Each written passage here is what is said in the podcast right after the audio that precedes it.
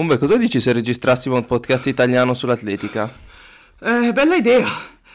Ne parliamo dopo che ho il fiato corto ora però.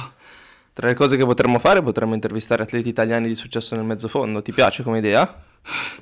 Ok, sì, però decidiamo con calma dopo come fare.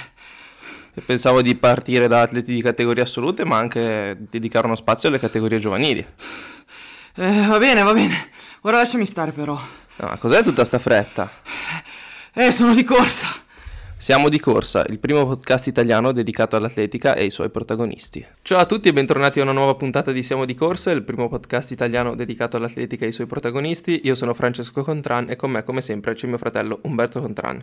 Ciao Fra, ciao ascoltatori, bentornati per questa puntata. Questa sera il nostro ospite è un grande interprete degli 800 metri, quest'anno è stato finalista agli europei di Monaco eh, sugli 800 e si tratta di Simone Barontini. Ciao Simone, come stai? Ciao, ciao a tutti gli ascoltatori, ciao Umberto, ciao Francesco, tutto bene, grazie a voi. Tutto bene, grazie. Benvenuto su Siamo di Corsa.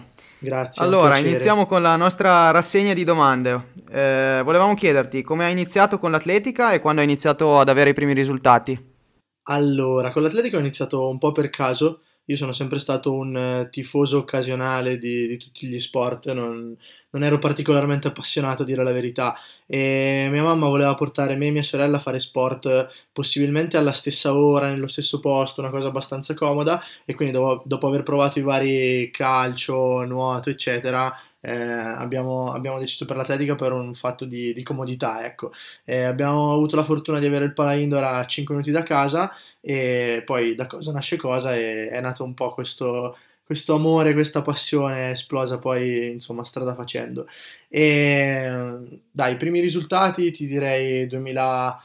2014, intorno ai campionati cadetti, lì ho iniziato insomma a, ad appassionarmi un po' di più, ecco.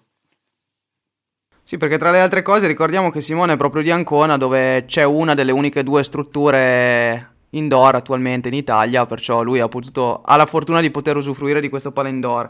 E sì, effettivamente i tuoi primi risultati forse sono arrivati da Lievo, dove hai fatto un record italiano sui 1000 metri nella pista al coperto ad Ancona e poi all'aperto ti sei ripetuto facendo anche il record italiano sugli 800 metri. Erano risultati aspettati o erano un pochettino fuori dai tuoi piani, da quello che, ti, che pensavi di poter raggiungere in quegli anni? No, guarda, entrambi direi totalmente inaspettati. Eh, c'è una foto bellissima che ho appesa in camera eh, dove a- arrivo eh, agli italiani indoor di Ancona ai 1000 metri, primo anno allievo. Guardo il tabellone, vedo che avevo fatto record italiano, oltre ad aver vinto, che non era scontato perché c'era un bel parterre di avversari, e ero veramente incredulo. E stessa cosa è successa quando ho fatto il, il record italiano, poi l'anno successivo a, a Jesolo negli, negli 800 all'aperto e fino a qualche settimana prima avevamo pensato col mio allenatore di fare 1500, poi io mi sono un po' impuntato, ho detto che avrei preferito fare gli 8 e, e quindi un, un, po' a caso è venuto fuori questo record italiano, però insomma sono molto felice ad oggi è una delle gare che ricordo con più piacere, quella di Jesolo. Beh, sicuramente è stata una scelta molto azzeccata perché poi gli 800 sono stati la tua distanza e sono la distanza in cui ti distingui eh, fino ad oggi. Tra l'altro, appunto, come hai giustamente detto, il parterre non era da sottovalutare perché in entrambe le occasioni eri sempre tallonato da quell'epoca Andrea Romani che correva molto forte e ti mordeva le calcagne. Infatti, poi dopo quando avete fatto gli europei under 18 a Tbilisi, eh, siete arrivati in quel caso lui secondo e tu bronzo e com'è stata quella gara? È stata la tua, forse la tua seconda rassegna in maglia azzurra perché avevi già partecipato agli off se non sbaglio, eh, però in quel caso lì ti sei presentato molto competitivo da quel che ricordo. Sì, sì, sì, sì, forse avevo fatto anche un triangolare prima que- quell'inverno, però eh, ero insomma molto emozionato perché eh, dai, avevo anche il primo accredito, quindi eh, era la prima vera manifestazione internazionale, senza nulla togliere al layoff. Ecco, mi sono sentito per la prima volta in un qualcosa di, di veramente importante e è stato bello condividerlo con Andrea, nonostante appunto. Eh, lì per lì sul momento non ero felicissimo di averle prese e essere arrivato terzo, però dai, un po' di internazionale è stato un bel momento, un bel risultato, un bel traguardo e insomma il fatto che ci fosse questa eh, questa rivalità in pista con lui mi ha sicuramente permesso di insomma, esprimermi al meglio in quegli anni, è stato molto, molto motivante, molto stimolante.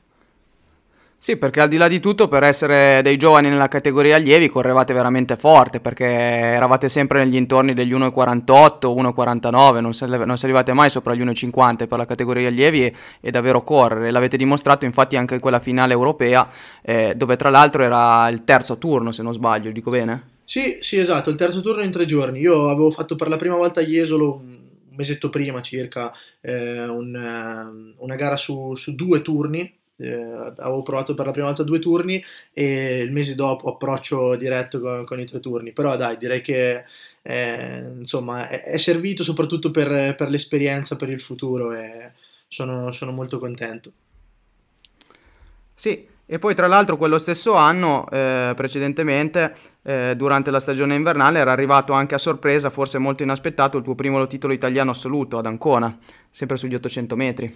No, guarda, quello l'anno successivo, era 2017, da, da primo anno junior. Eh, ah, ok. Da, da, da, allievo non avevo partecipato. Però sì, mi ricordo da junior avevo. Però se avessi partecipato, visto il tuo record ad Ancona, probabilmente. Dai, diciamo che mi sarei fatto rispettare, visto che correvamo ad Ancona. Solo per quello e non per altro. No, comunque l'anno successivo, guarda, il primo titolo assoluto è stata una delle gare più fighe che, che abbia mai corso perché avevo corso i campioni italiani junior nei 1500 e negli 8 ero riuscito a vincerle entrambe e anche lì, sai, l'approccio ai 1500 ancora era un po' eh, strano, quindi non, cioè, non la sentivo oggi ovviamente non la sento la mia gara, ma lì non, non la sentivo ancora la, la mia gara e, e, quindi presentarmi al campione italiano indoor ad Ancona eh, insomma ero un po' titubante, ero riuscito a fare un bel weekend ai campionati di categoria, mi sono presentato a quelli assoluti veramente con zero eh, aspettative dicendo io vado lì, faccio la mia gara, mi diverto, invece sono riuscito a vincerla, quindi insomma eh, ero veramente al settimo cielo. Sì, tanta roba e comunque anche nelle annate da junior hai proseguito ad altissimi livelli, innanzitutto Grosseto, gli europei al primo anno che forse non sono andati come ti aspettavi, l'Italia presentava una squadra competitiva ma non sei riuscito ad arrivare in finale, però eh, l'anno successivo invece i, mondi- mondiali di Tampere la, la finale l'hai ottenuta, hai corso anche molto forte, e, insomma una finale mondiale con i talenti che ci sono ai mondiali sugli 800, un mondiale juniores è tantissima roba. Non so quanti prima l'hanno fatto, dopo non mi pare che l'abbia fatto più nessuno, quindi veramente tantissima roba. E l'anno di Tampere sei anche riuscito ad andare a gareggiare a Berlino ai campionati europei contro il tuo idolo, non so se è ancora il tuo idolo Pierre Ambroise Boss, quindi grande stagione anche le andate da junior. Sì, guarda, lo, lo, lo è tuttora uno dei miei idoli sportivi, è stato bellissimo conoscerlo, ho anche le foto, le, cioè appesi in camera ho anche le foto con lui, quindi dai, eh, è, stata, è, stata, una bella annata.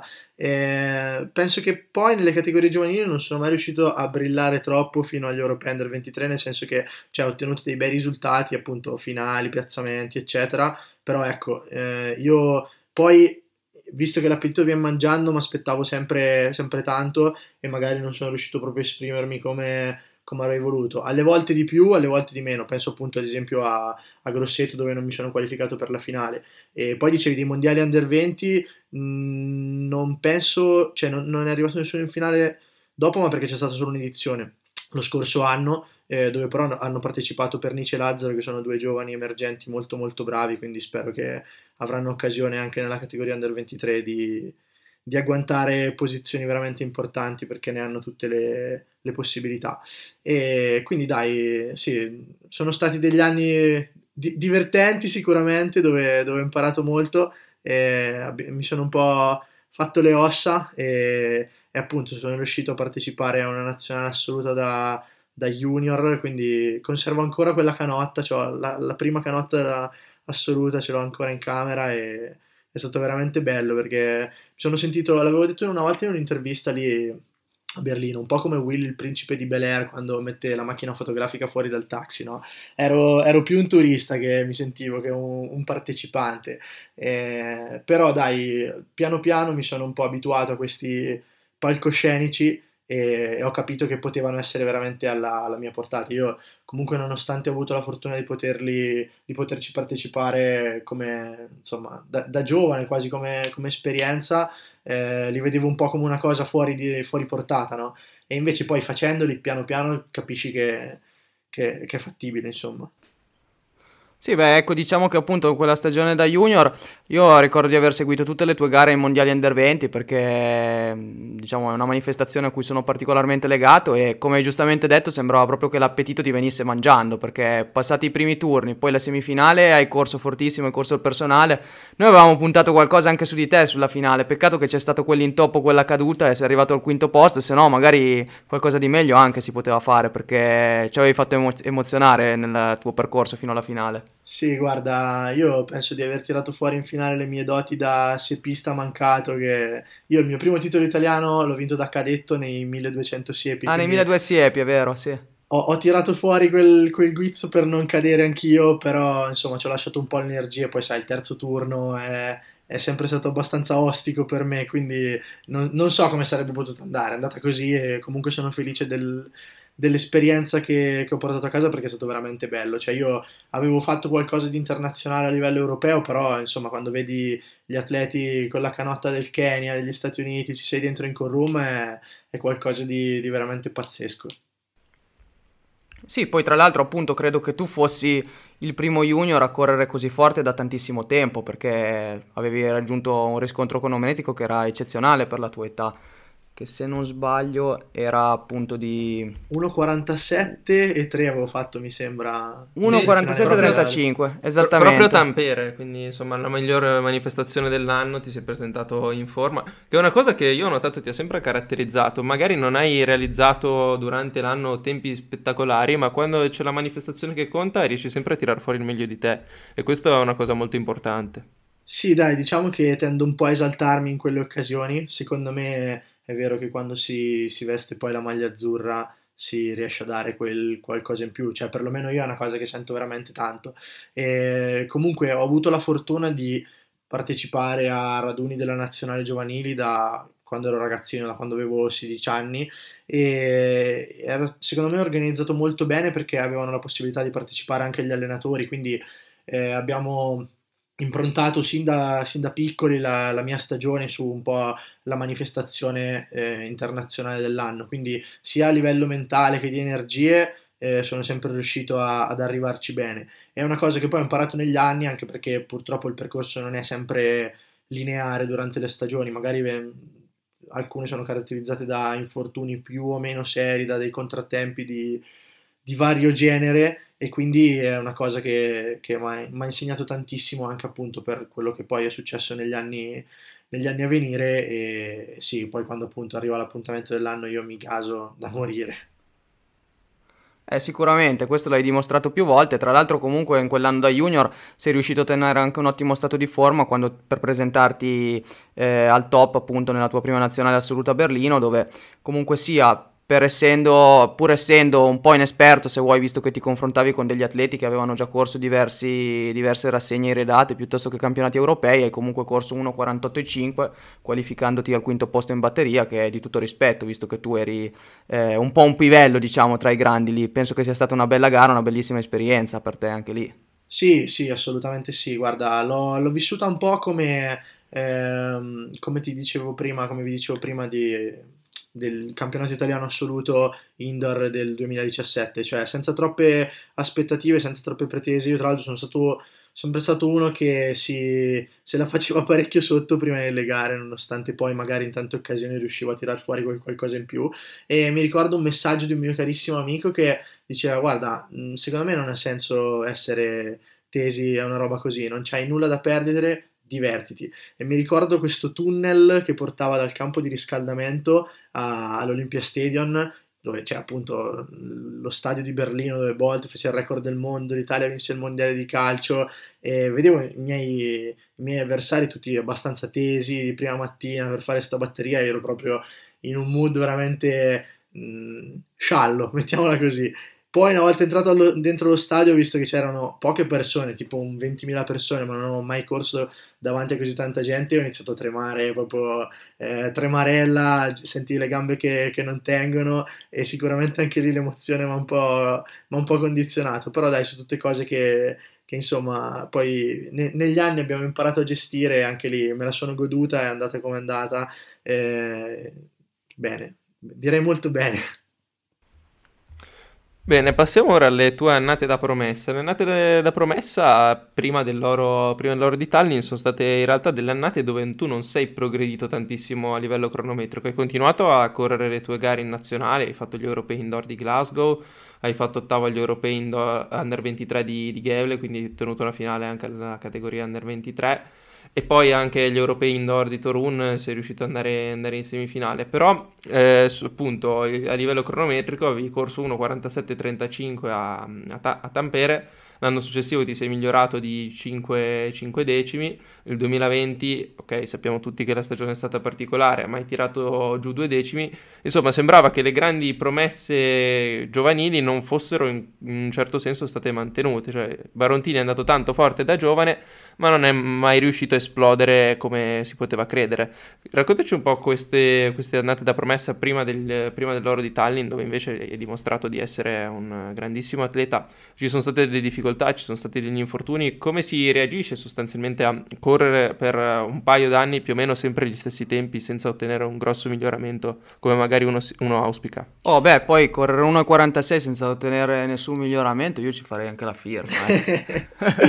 beh guarda, ormai 1,46 lo corre talmente tanta gente che è diventato un risultato normale, ma ti direi anche 1,45, nel senso che il livello non parlo solo degli 800 in realtà, ma proprio di tutte le gare nell'ultimo periodo si è alzato in una maniera incredibile. Basti pensare a quanto hanno inasprito i criteri di partecipazione per le manifestazioni, cioè il minimo per le Olimpiadi di Rio mi pare che fosse o 1,46,0 negli 800 o 1,45,80, adesso per i mondiali del 2023 siamo a 1,44,70, quindi eh, tu, significa che il livello medio è veramente veramente alto e, e quindi che dire, io da, da ragazzino in realtà non ho, non ho, vissuto tanto con questo demone del fatto che appunto dovevo promettere chissà cosa tutto e subito. Ecco, io ho sempre fatto atletica in maniera molto serena, nel senso che cioè, sono un agonista, però eh, faccio questo sport perché mi piace, mi diverte, quindi so,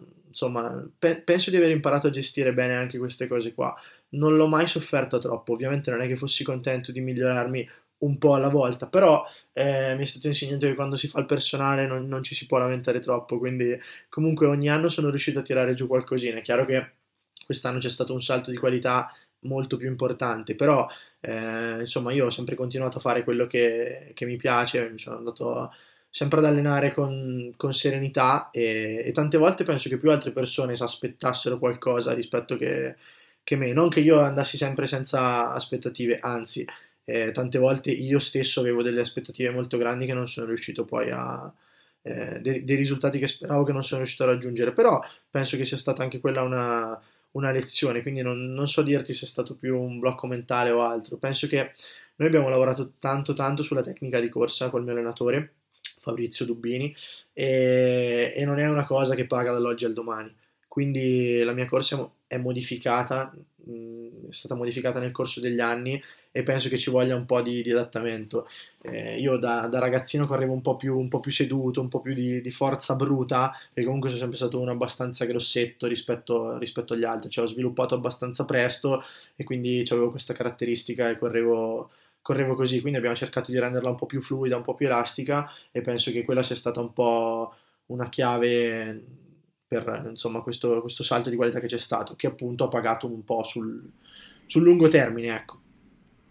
Quello sicuramente ha pagato sul lungo termine e ha pagato a livello cronometrico. Bisogna comunque tenere in considerazione che l'800 metri, al di là di un riscontro cronometrico, ha anche eh, una grossa dose di tattica eh, che tante volte bisogna saperlo interpretare. Magari un po' per inesperienza, un po' per sfortuna, un po' per eh, fattori vari, eh, in quelle rassegne ehm, europee che citava prima mio fratello, magari è mancata un pochettino di questa gestione tattica perché Tante volte appunto gli 800 metri non si risolvono appunto con una gara secca come piace vincere a te, ma bisogna proprio riuscire a trovarsi al posto giusto nel momento giusto per riuscire a piazzare lo spunto finale. E forse prima di Tallinn ti era mancata un pochettino quella caratteristica, nonostante ti fossi ben comportato eh, sia a Gavle, appunto dove avevi raggiunto già la finale nella categoria Under 23 al primo anno, e comunque anche a Torun nel, negli Europei Indoor dove eri arrivato in semifinale, dico bene?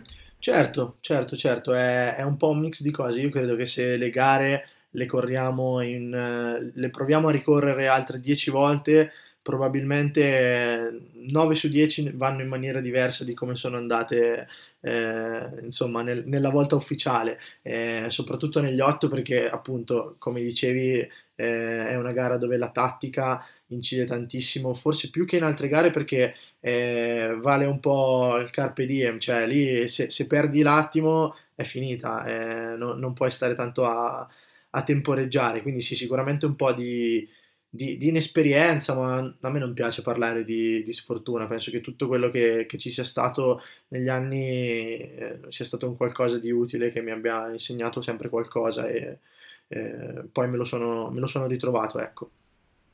Sì, gli 800 metri sono una gara a livello tattico particolarmente difficile perché è facilissimo uscire dalla gara già solo nei primi 100 metri, se non si trova la posizione corretta in uscita di curva la gara inizia a essere in salita. E poi una cosa che dicono tutti spesso e che secondo me è vera per tutti, forse tranne per, per Rudisce, che c'è, hai solo una mossa che puoi fare durante la gara di 800 metri, quindi hai, un, hai solo una cartuccia da giocarti, quindi se non riesci a giocartela al meglio poi, poi, diventa difficile e anche quando te la giochi al meglio non è detto che, che tu riesca a vincere, tu però la cartuccia l'hai giocata benissimo agli europei under 23 di Tallinn dove hai ottenuto un oro storico, manifestazione storica per l'Italia tra l'altro, 5 ori, oro europeo under 23 battendo gente che poi è anche andata alle Olimpiadi come penso Elliot Crestan eh, con una gara d'autorità, una classica gara alla Varontini, 400 metri eri davanti, sembrava che ti dovessero sorpassare poi alla fine non ti ha sorpassato nessuno e sei, sei riuscito a tagliare il traguardo esultando in un, un oro che è stato anche particolarmente emozionante da seguire. Sì, dai, mi ricordo una frase di un allenatore inglese che mi disse una cosa tipo I've never seen someone dying and still win, eh, una, ro- una roba del genere, perché davo proprio l'impressione di essere cotto e, e sono rimasto saldamente al comando. No, comunque... Sì, io, scusati se ti interrompo, io infatti al di là del, della gara, della sofferenza che puoi avere avuto in quell'ultimo rettilineo, mi chiedo dove hai trovato le forze per prendere poi ancora in braccio anche Gaia Sabatini al traguardo. Quella è stata la, la, seconda medaglia d'oro vinta, cioè non cadere dopo, dopo una roba del genere. Eh, no, è stata un, una gara pazzesca. Io, io e Crestan, tra l'altro, corriamo insieme da dagli europei allievi o addirittura dall'EIOF, quindi da quando proprio entrambi abbiamo iniziato a, a calcare palcoscenici internazionali. E io non ho mai pensato di essere inferiore a lui, però chiaramente lui si presentava con un accredito da 1,45 e io da 1,46 e quindi comunque prima delle gare tutti vanno un po' a spulciare le start list e a dire eh, ma potrebbe andare così, potrebbe andare in questo modo qua, in questo modo là. E però mi ricordo che avevo avuto delle sensazioni ottime in batteria, stavo, stavo, molto bene, la mia forma era in crescendo perché dopo gli europei indoor di Torun quell'anno avevo contratto il Covid, quindi era stata una stagione un po' in salita e poi tra l'altro il mio obiettivo del 2021 ovviamente era l'europeo di categoria, ma io volevo qualificarmi per le Olimpiadi e non sono riuscito. Quindi penso che è stata una bella botta emotiva perché erano anni che insomma dicevo cacchio io vorrei fare le Olimpiadi a Tokyo e quando vedi che poi non, cronometricamente non ci arrivi, esci dal ranking perché io comunque da, dal, dalle indoor ero dentro nelle, nelle, posizioni ranking e poi sono uscito proprio le ultime, le ultime settimane e quindi è, stato, è stata dura da, da, digerire, però penso di aver sfogato tutto su, su quella manifestazione e dicevo oggi mi gioco il tutto per tutto, sono andato in pista senza avere troppa paura, eccetera, e, e ha pagato. Anche perché poi, sai, io sono sempre stato molto abituato a buttarmi avanti e, e tirare io, no? Però non avevo programmato di farlo quel giorno lì, cioè tante volte in generale prima delle gare fai la tattica con l'allenatore, dici potrebbe andare così o così, noi cerchiamo di farlo andare in questo modo qua e puntualmente non va come tu te l'aspetti. E, e io non, cioè l'idea era quella di, di, cercare di essere protagonisti della gara, di stare nelle prime posizioni, ma non, tutto pensavo tranne che di mettermi a tirare, però eh, mi ricordo che in quella gara c'era stato un forte rallentamento dei 200-300 metri dove rischiavo di tamponare qualcuno e mi sono trovato in testa e quando sono finito in testa ho detto vabbè io da adesso in poi non faccio passare più nessuno e sembrava una roba praticamente impossibile da vederla da fuori però alla fine ci sono riuscito quindi è stata una delle, delle gare più belle che abbia mai corso Sì, mi ricordo che l'avevamo guardata assieme io e Umbe, io dicevo no, non è possibile che tenga fino alla fine, lui mi fa no, guarda che vince, guarda che vince, no dai non è possibile, sembra morto, sembra morto, guarda che vince e poi alla fine hai vinto, veramente pazzesco. Sì, perché poi oltretutto gli ultimi 200 metri avevi questa smorfia che forse ti caratterizza un po' nel finale di tutte le gare e sembrava davvero, come diceva l'allenatore inglese che hai citato prima, che stessi morendo, no? You were dying. E ho detto no, no, non ce la fa, non è possibile, non sta più in piedi. Infatti credo che quegli ultimi 100 metri siano stati una sofferenza micidiale. Poi dopo gli ho detto ma guarda che vince vince, guarda che vince. Sei arrivato e hai ancora preso in, in braccio la Sabatini. Ho detto: No, non è possibile, è straordinario, il mio idolo. Eh dai, ma poi lì è subentrata un po' l'adrenalina per aver vinto. Ci ho messo due ore, penso, di prendermi dopo quella gara. Però eh, è stato bello. Tra l'altro, un po' a. cioè, quella gara lì va un po' a, come dire. Eh, contro la teoria del negli 800 c'è solo un cambio, c'è solo una cartuccia, perché io mi ricordo di aver progredito leggerissimamente ai 4 ai 3 avevo dato un bel cambio e poi mi ricordo che quando Crestan mi aveva affiancato tipo ai 180 finali, io stavo praticamente già iniziando a crollare, ho visto lui e ho tirato fuori una roba di proprio ignoranza pura, che cioè ovviamente nell'atletica non, non si inventano miracoli, cioè o ce l'hai o non ce l'hai, eh, però penso che lì non lo so chi cavolo mi ha aiutato oltre che il fisico e le gambe perché veramente eh, io iniziavo a essere cotto e mi ricordo questo cambio che tra l'altro si vede anche da, dal video della gara eh, cambio secchissimo che non pensavo di avere e poi ho ri, forse in realtà non è cambiato ma tenuto meglio nel senso che stavo di nuovo crollando però nell'ultimo rettilineo ho dato sto tirone ancora per cercare di rimanere davanti e, e poi tra l'altro io sembravo cotto ma dentro di me dicevo no cerca di stare sciolto che magari ti imballi di meno. Pensa cosa, cioè, cosa sarebbe sembrato se non, non, avessi cercato di rimanere decontratto. No, no, ma io adesso mi riferivo solamente alla smorfia della faccia perché sembrava veramente che non ce la facessi più, era eh, sì, sì, que- quello mi, mi, caratterizza abbastanza, anche perché io comunque sempre avuto, ho sempre fatto molta fatica a respirare in generale mentre, mentre corro, e non so perché ho sempre avuto il fiatone, tutti quelli che si scaldano con me lo, lo notano, che io già dal riscaldamento i primi primi metri e ho sto fiatone pazzesco. Ultimamente un po' meno perché ho fatto un intervento al naso, quindi spero mi, mi abbia aiutato un po'. E quindi penso che tante volte quello, quello incida sulle, sulle smorfie che faccio, ecco. Vabbè, però se hai sempre un po' il fiatone così, magari è tipo i calciatori quando fanno shh, che spaventi anche gli avversari sull'ultimo rettilineo. eh dai, se può essere un'arma, eh, le usiamo tutte. Fuori c'è un mondo di squali, quindi dobbiamo cercare di, di non farci mangiare. Esatto, esatto. Vabbè, adesso tornando al discorso degli 800 metri, forse il fatto di avere una sola cartuccia sarebbe da correggere dicendo che più la gara è corta in proporzione meno sono gli errori che puoi permetterti di fare perché appunto eh, già in un 1500 ne puoi fare pochissimi su un 800 metri che è quasi la metà della distanza cioè un minimo errore può costarti veramente la gara. E così via accorciando. Però tu in quel caso hai dimostrato di aver imparato moltissimo dalle esperienze fatte in, in precedenza nelle categorie giovanili e anche quando ti sei confrontato a livello assoluto con gli altri infatti hai corso una gara perfetta e grazie a Dio ci hai portato a casa un oro, il quinto oro per, per la squadra italiana in, quella, in quell'edizione. Eh dai, diciamo che appunto la componente tattica, come dicevamo prima, negli otto è, è fondamentale, secondo me a, a, ogni livello, nel senso che è una gara corta, eh, però sei sempre al limite. Quindi io ammiro tantissimo, per esempio, atleti come Adam Schott, che adesso non, non corre più, atleti che hanno una lucidità quando si fa fatica veramente impressionante, che hanno una capacità di leggere la gara davvero fuori dal comune. E, insomma, mi, aspiro un po' a, a quella cosa lì, eh, a prescindere da qu- quanti cambi si possono fare, ecco, perché penso che poi eh, tutte le gare sono, sono, a sé, sono diverse, quindi c'è la gara un po' più lenta, la gara un po' più veloce, però ecco, la, la componente appunto molto eh, importante è, è, senza dubbio la, la tattica di gara. Ok, veniamo al 2022. 2022 è annata storica e per, per quanto riguarda i tuoi progressi hai veramente fatto un'ottima stagione. È stata la prima annata in cui forse hai perso i campionati italiani indoor sugli 800, non, non- non li perdevi dal 2017, quindi forse è stato, è stato un po' uno shock perdere in casa dopo, dopo quell'imbattibilità durata tanto a lungo.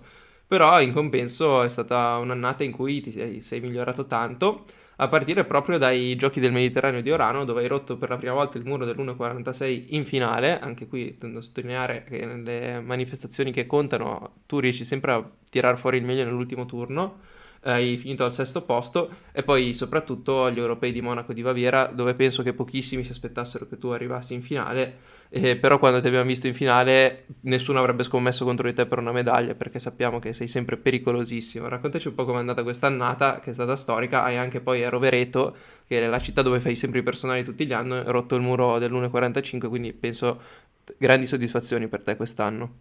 Guarda, in realtà più che un'annata sono state due settimane pazzesche perché l'annata è stata veramente complessa. Eh, hai citato il titolo italiano perso, che sì, ovviamente ho rosicato particolarmente, eh, però tutta la stagione indoor non è stata poi così brillante. Ho avuto un problemino dietro l'altro, non tanto a livello di, di infortuni, però mi sono ammalato diverse volte e, e quindi non so, non mi sono mai sentito troppo, troppo in forma, troppo brillante.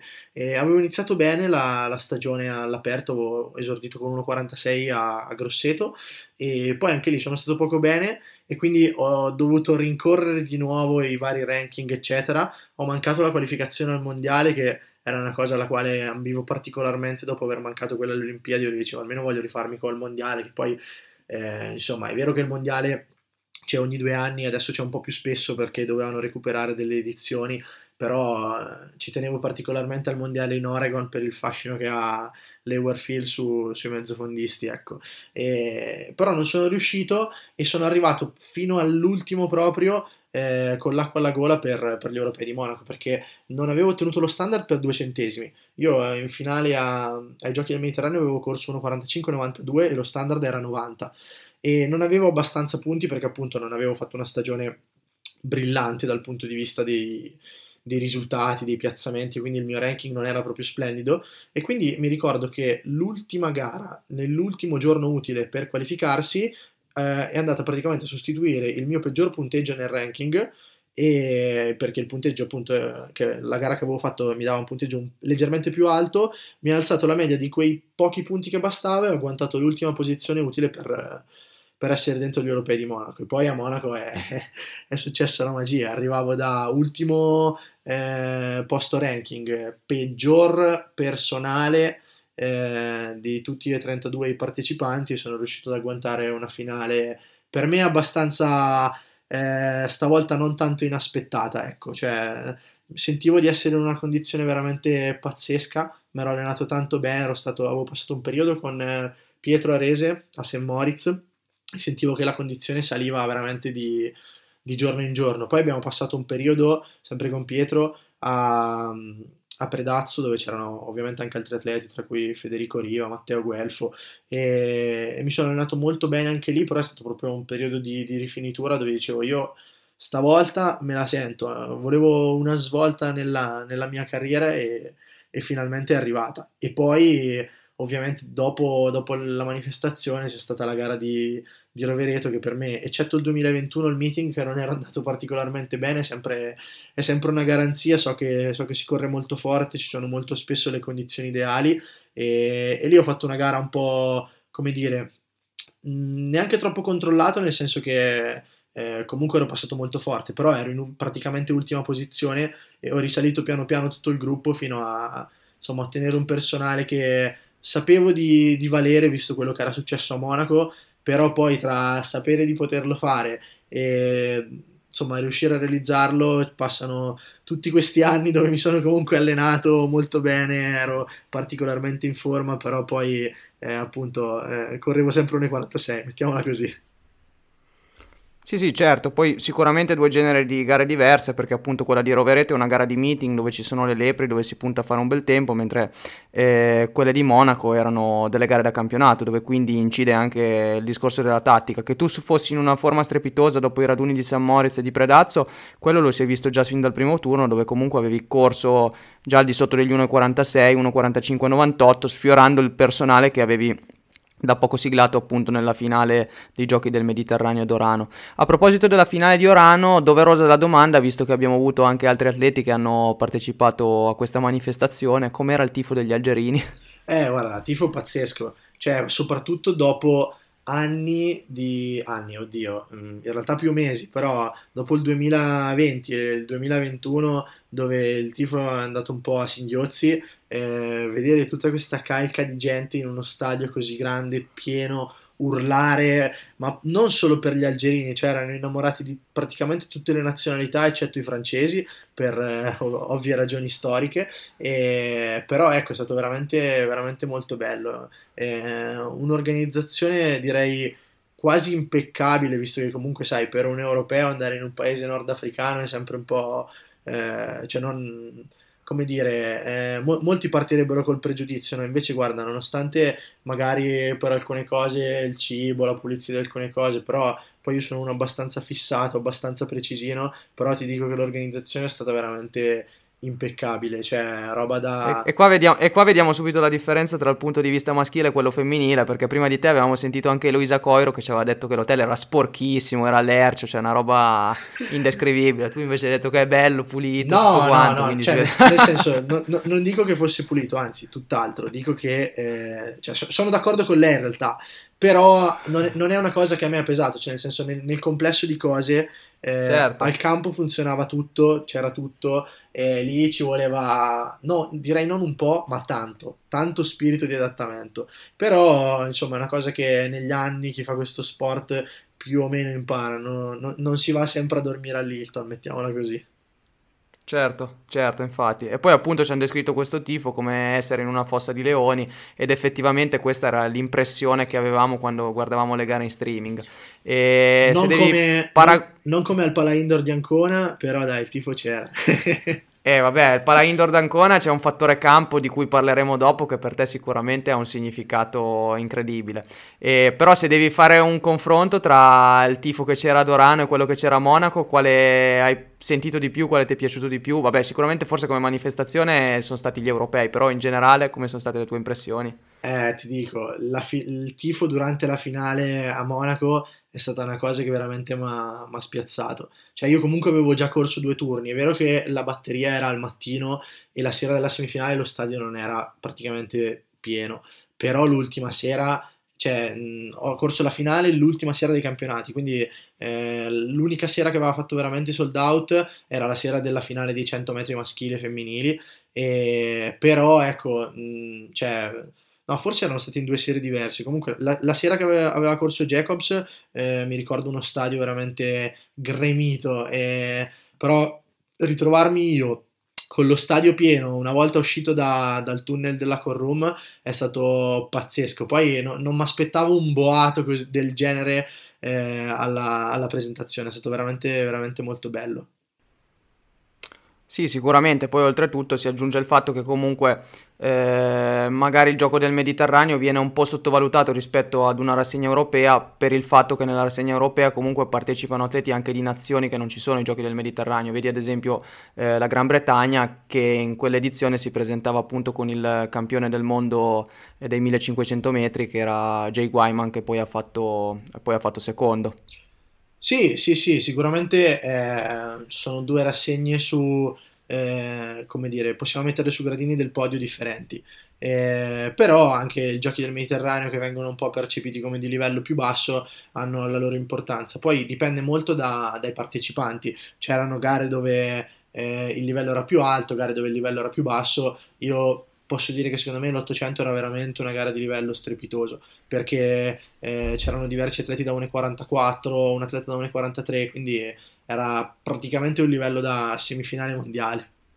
Sì, infatti c'erano gli algerini che poi hanno fatto tanto bene a Eugene, e quindi chiaramente era una manifestazione molto competitiva. Sì, poi oltretutto appunto in questa finale europea di Monaco sei riuscito nuovamente, ti sei classificato al settimo posto e l'ottavo, guarda caso, che hai rimesso dietro per un'altra volta era il già citato Elliot Crestani, il belga che eh, accompagnava le tue sfide fin dalla categoria allievi eh, però appunto nelle posizioni davanti c'erano atleti molto quotati come ad esempio beh, eh, Ben Pattison che ti è arrivato proprio davanti, sempre inglese, e poi c'era Andreas Kramer che ha corso molto forte anche in altre edizioni, svedese, e Mark English che poi aveva fatto il bronzo, per vabbè, finire con Mariano, Mariano, Garcia, che invece è lo spagnolo che poi ha vinto la finale, tra l'altro aveva vinto anche eh, diversi, titoli, diversi, titoli, indoor, quindi una finale di tutto rispetto, dove comunque tu eri presente, hai fatto una gran gara e ottenuto, hai migliorato il tuo primato personale, che poi è stato ritoccato, come dicevamo in precedenza, appunto nel, nell'ultimo meeting della stagione, dove ti sei presentato a, a Rovereto. Eh, Ora ti volevamo chiedere quali sono i tuoi prossimi obiettivi per, eh, per, il 2023 e se sono degli obiettivi solamente a livello di partecipazione o c'è anche un'idea di migliorare i personali o di migliorare il personale. Allora, ti direi che gli obiettivi del 2023 eh, sono sicuramente l'Europeo Indoor di mm, Istanbul e il Mondiale all'aperto di Budapest.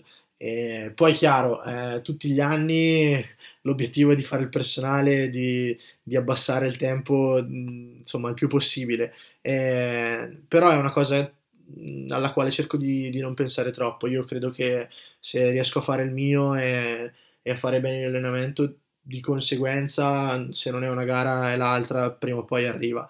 Eh, spero di arrivare, insomma, come mi è capitato più volte nelle ultime stagioni, al 110% nelle, nelle manifestazioni che contano. E quindi spero di partire bene già da quest'inverno con appunto l'Europeo Indoor per poi fare una stagione outdoor che avrà il suo culmine a, a fine agosto con i mondiali.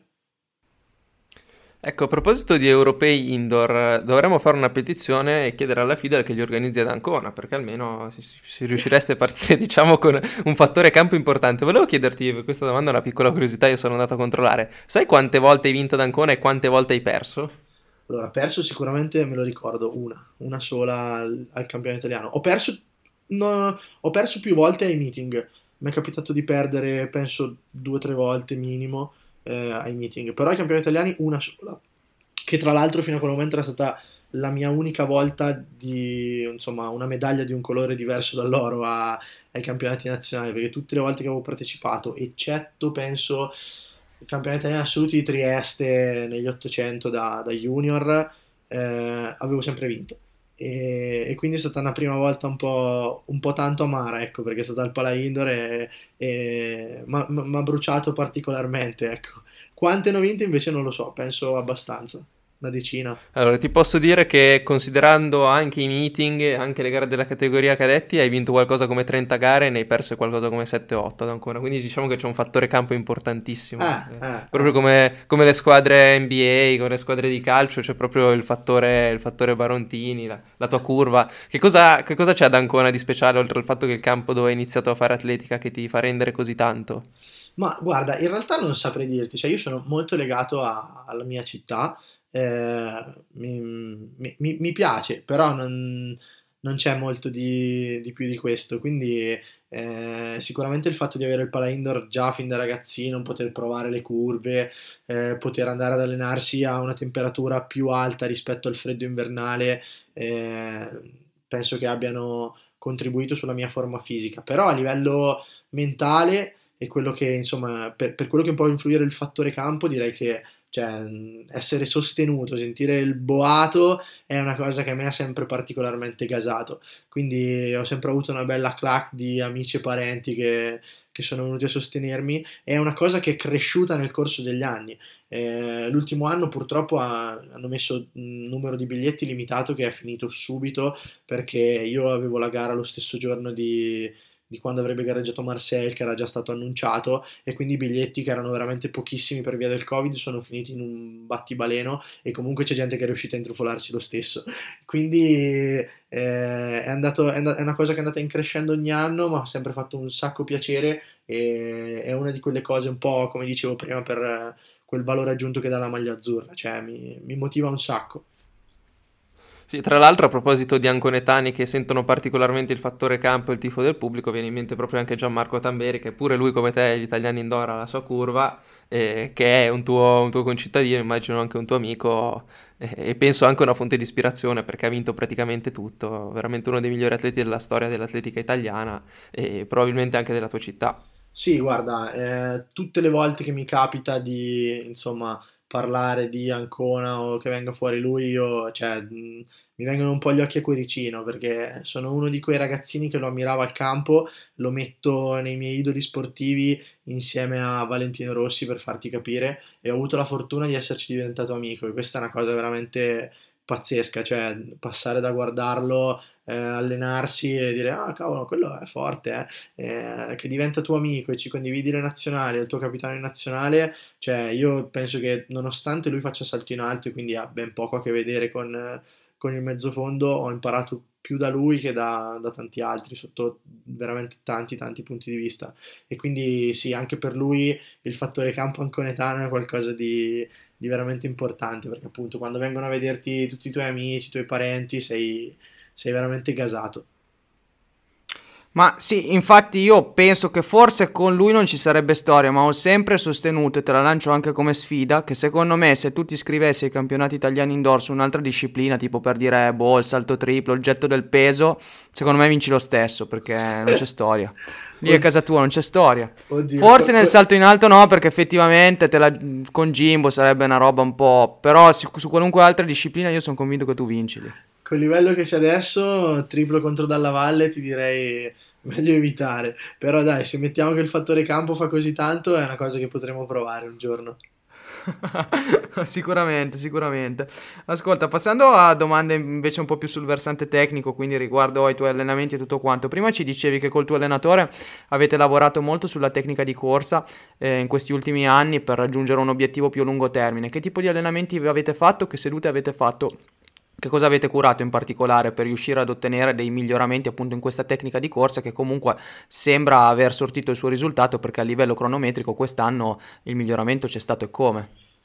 Ti direi che abbiamo inserito tanto più lavoro appunto di, di tecnica che può essere di andature, di cinesini, di forza specifica fatta che più che in palestra su salite, balzi, eh, non saprei, mm, pliometria, insomma cose, cose un po' più, più tecniche e rispetto appunto alle semplici eh, palestra, corsa, lavori che facevo quando, quando, ero un po' più ragazzino, cioè anche lì curavamo sempre un po', un po tutto, però ci siamo un po' più focalizzati su, su quell'aspetto lì, senza ovviamente trascurare tutto il resto perché non è che abbiamo poi sbilanciato a favore della tecnica, però sicuramente ne abbiamo inserita sempre, sem- sempre di più, ecco.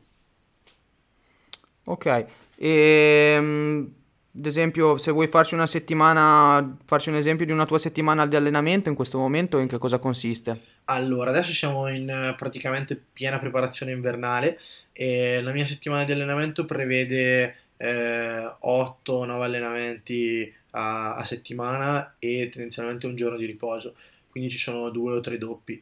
E il lunedì ho una seduta di palestra al mattino e al pomeriggio una corsa che è di circa 10 km e molto blanda ecco.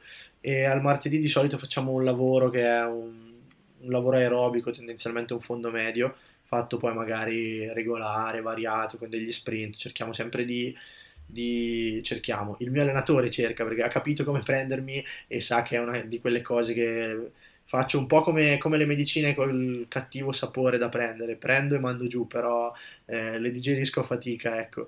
Il, mar- il, mercoledì è un giorno dedicato alla tecnica, quindi la mattina facciamo una seduta di eh, appunto esercitazioni tecniche, neuromuscolari e cinesini e il pomeriggio invece è dedicato a un intermittente su ritmo gara. Quindi sono delle serie con recupero brevissimo, massimo di 30 secondi sugli 80 metri eh, appunto a, a, ritmo 800.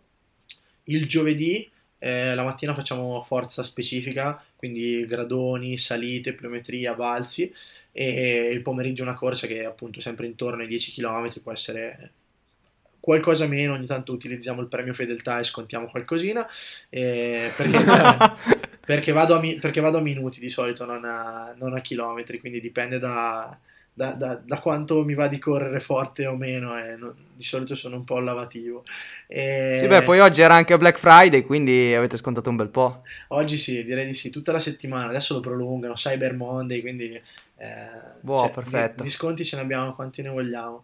No però cerco di prenderne pochi perché sennò poi è difficile fare, fare risultati se stiamo sempre a scontare E, e, poi il venerdì c'è un altro lavoro che tendenzialmente in questo periodo appunto è, è aerobico anche quello, però magari più, più sulla velocità aerobica massima che, che sulla soglia.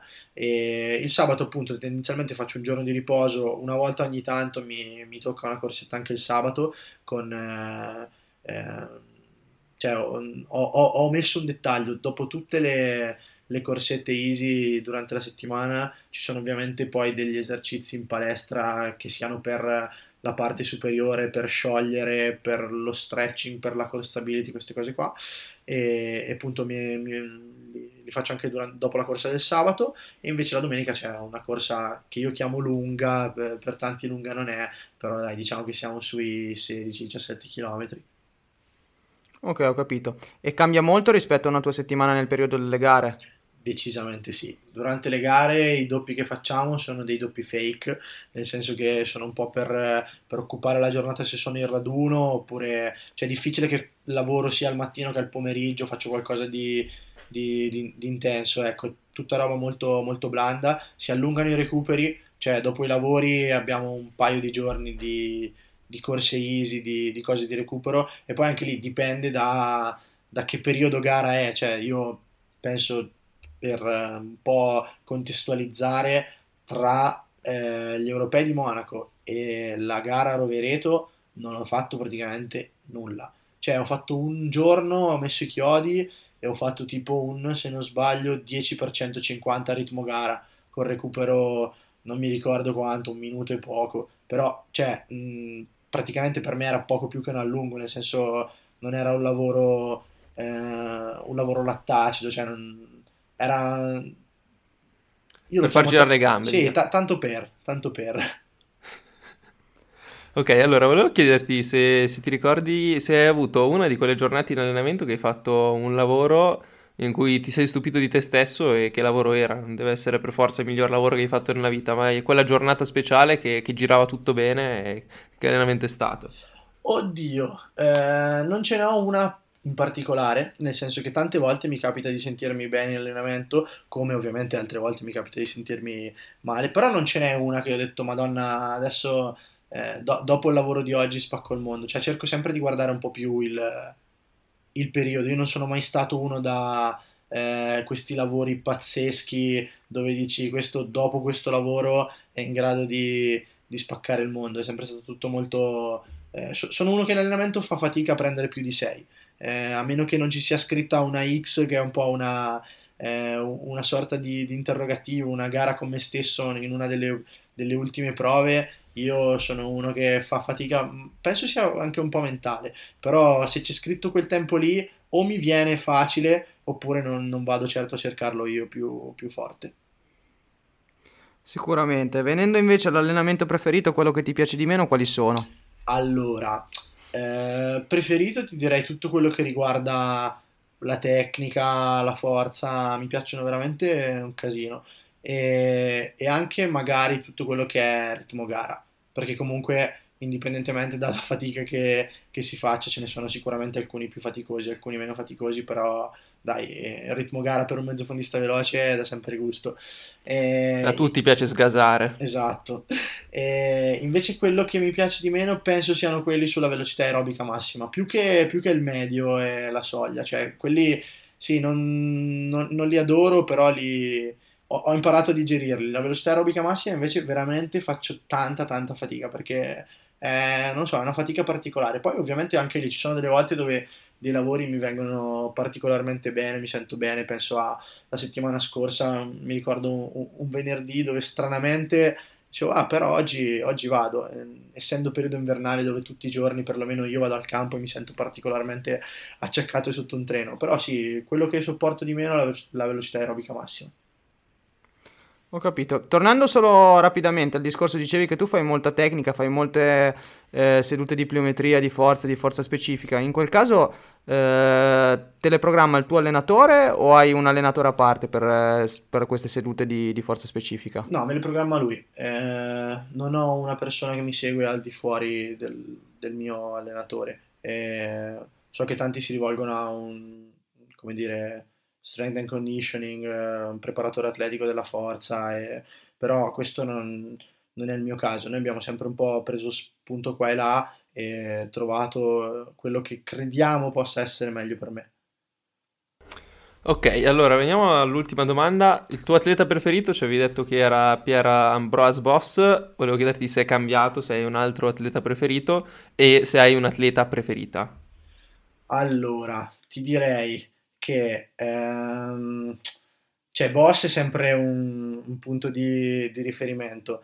Eh, purtroppo non è riuscito a esprimersi bene in questi, in questi ultimi anni, quindi non vorrei che fosse un po' una parabola discendente della sua carriera, come, come piace dire a Nicola Roggero su Sky, però mi auguro che, che, torni ad essere competitivo ad alti livelli. Comunque quest'anno, se non sbaglio, ha corso in 1,45 o addirittura 1,44 alto in, in una gara, però è sempre stato purtroppo molto caratterizzato da, da infortuni. Un atleta che mi piace tantissimo, è diventato per me un punto di riferimento, è Jake Whiteman. Ho avuto l'occasione di, di fare anche qualche allenamento con lui, oltre che di incontrarlo in, in diverse gare, non solo a Monaco, ovviamente guardandolo sempre da dietro perché nonostante sia un 1500 è veramente un mostro anche negli 800 e, e più che altro cioè, è proprio un, mi, mi, mi, piace come persona, insomma, eh, poche volte si riesce a legare tanto con un ragazzo che fa la propria gara. Cioè in atletica siamo tutti amici, ma siamo molto amici anche di, più facilmente di quelli che non corrono la nostra gara. E, e ecco, mh, insomma, eh, penso sia difficile apprezzare tanto qualcuno che faccia la propria gara, nonostante io comunque ho molti amici ottocentisti e quindi ti direi lui. Come atlete invece ti dico, ma penso tutte le atlete che solcano un campo d'atletica, farei, farei un torto a amici e ad amiche a, ad approfondire, quindi l'atletica è uno sport bellissimo perché eh, è fatto sia da ragazzi che da ragazze, a differenza di altri sport, soprattutto di squadra dove sono sotto i riflettori principalmente gli sport maschili, quindi dai, viva, viva l'atletica, viva le donne. Ok, ti faccio l'ultimissima domanda. Secondo te gli 800 sono una gara di mezzo fondo o una gara di velocità? Bella domanda. Io li preparo un po' più come una gara di mezzo fondo, però per quanta fatica faccio, eh, ti direi una gara di velocità che non finisce più, perché tante volte mi sento a tutta dopo 200 metri, quindi mettiamola un po' nel mezzo, dai. Sì, diciamo di sì, cioè lì, l'impressione che si ha guardandola è che gli 800 metri maschili siano particolarmente una gara di velocità e non a caso tra i migliori ci sono anche 400 800isti, mi viene in mente Corir che ha corso 44 e 2 sui 400, quindi eh, mentre al femminile forse è più una gara di mezzo fondo tranne per Ating Mu perché lei è un caso a parte, forse al maschile è, più, proprio più una gara di velocità. Bene, noi Simone ti ringraziamo per essere stato con noi e diamo l'appuntamento ai nostri ascoltatori per la prossima puntata. Grazie Simone di averci accompagnati, non vediamo l'ora di rivederti trionfare al Palendor di, di Padova. Grazie a tutti gli ascoltatori, buona serata. Sì, di Ancona. Grazie a voi, è stato un piacere e spero di vedervi tutti presto sulle tribune del Palazzetto di Ancona.